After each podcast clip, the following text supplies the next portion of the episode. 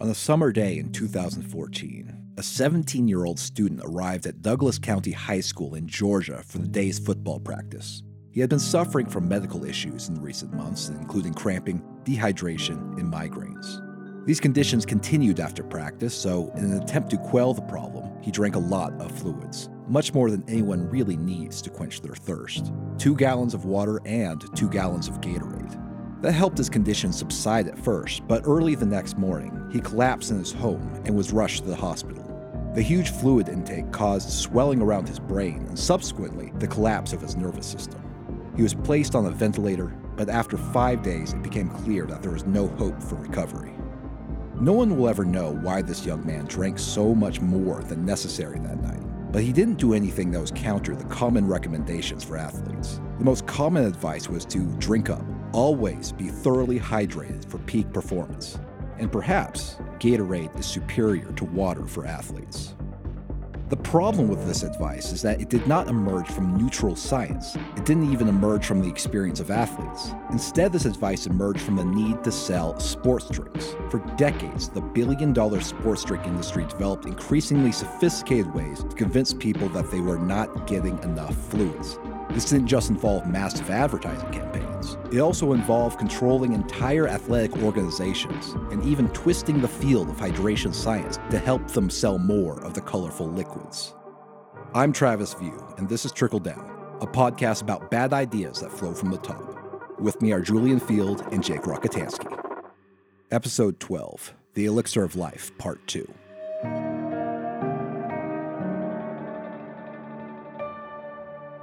So yeah, this is uh yeah our second part of our exploration of uh, the influence of Gatorade, which is a lot bigger than I thought it was, and I think it's really really interesting because it flows from the unique selling proposition of Gatorade. Now, imagine if it was your job to sell a commercial product whose main selling point was that it hydrates your body during or after vigorous exercise or some other athletic activity. Now, as far as commercial beverages go, this is kind of an odd selling point. Like Coca-Cola, it doesn't it, it, doesn't claim that primarily hydrates your body. The claim is usually that it's a tasty, refreshing treat that facilitates friendship or nostalgia. There's no like scientific component to it. And so their competition is primarily other sugary soft drinks. And like Budweiser, you know, alcoholics, uh, it doesn't claim that their beer hydrates your body. It, it, they claim that it'll make you cool and feel good, and maybe it'll make you like a you know a real American. And so their competition is like other alcoholic beverages.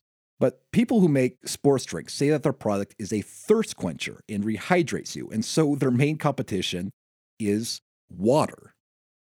But even if you do successfully convince people to replace their water consumption with sports drink consumption, there's still a limit on how much of the sports drink that you can sell. And that limit is created by the fact that people tend to stop drinking when they're no longer thirsty. So if you wanted to expand the market for sports drinks, uh, you'd have to convince people that drinking until you're no longer thirsty isn't enough. You'd have to convince them to consume more beyond the elimination of thirst in order to reach your peak health and athletic performance you could uh, convince them that Gatorade is the best drink to pour out for your homie who drank too much Gatorade and died.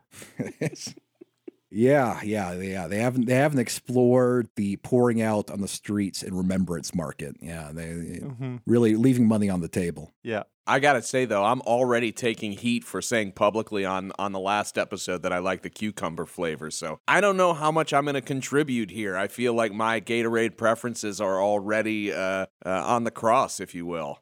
When will people realize that you're innocent? it's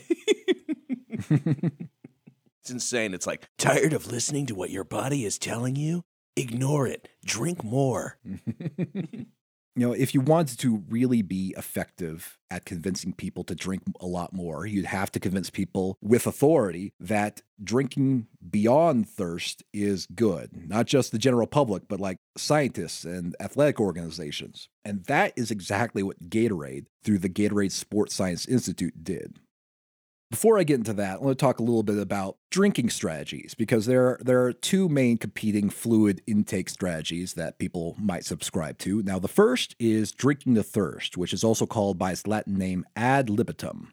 Now, ad libitum, just like it sounds, consumption of fluid, wherever you feel like, and drinking, you know, as much or as little as you like. It's fluid consumption guided by your natural, innate, biological impulses. When you, you know, you feel thirsty, when you drink, when you feel like you've had enough, you stop. Pretty simple.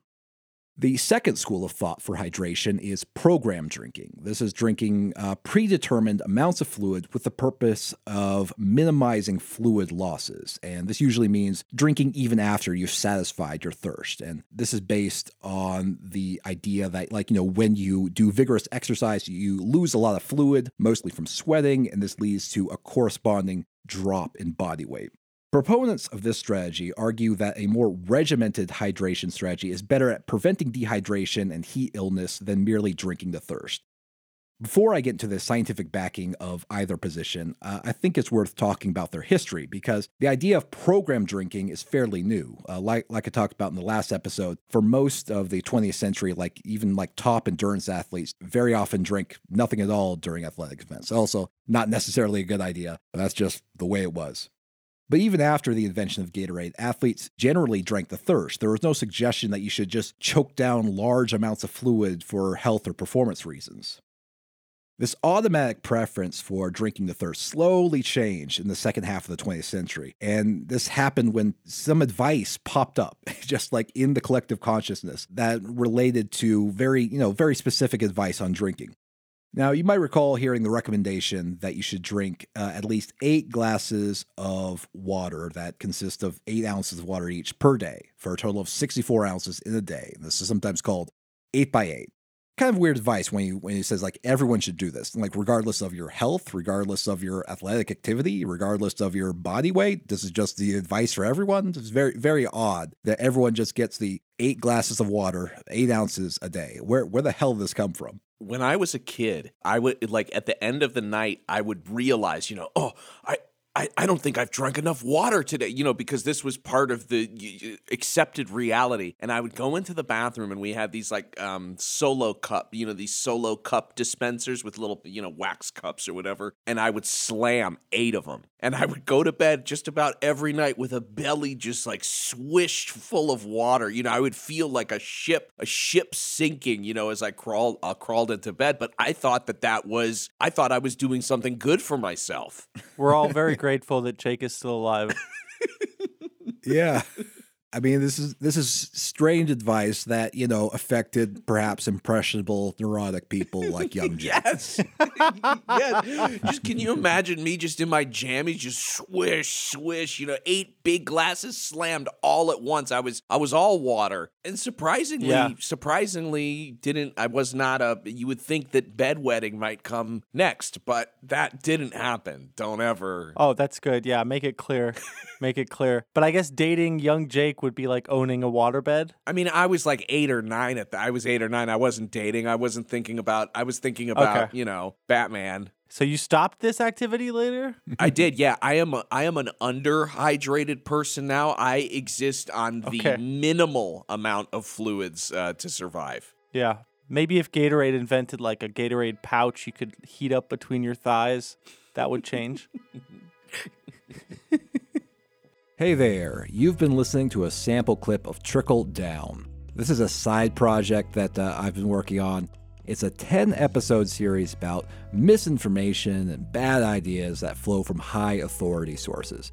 I think it's fascinating, and I mean, it's a way for, I guess, me to explore the way people who should know what they're talking about don't always actually. I'm not gonna lie, uh, some of it's kind of a bummer, but um, if you're anything like me, that's actually more of a reason to dive into the subject matter. Like with the premium episodes of QAnon Anonymous, all the episodes of Trickle Down are available to people who support us through Patreon.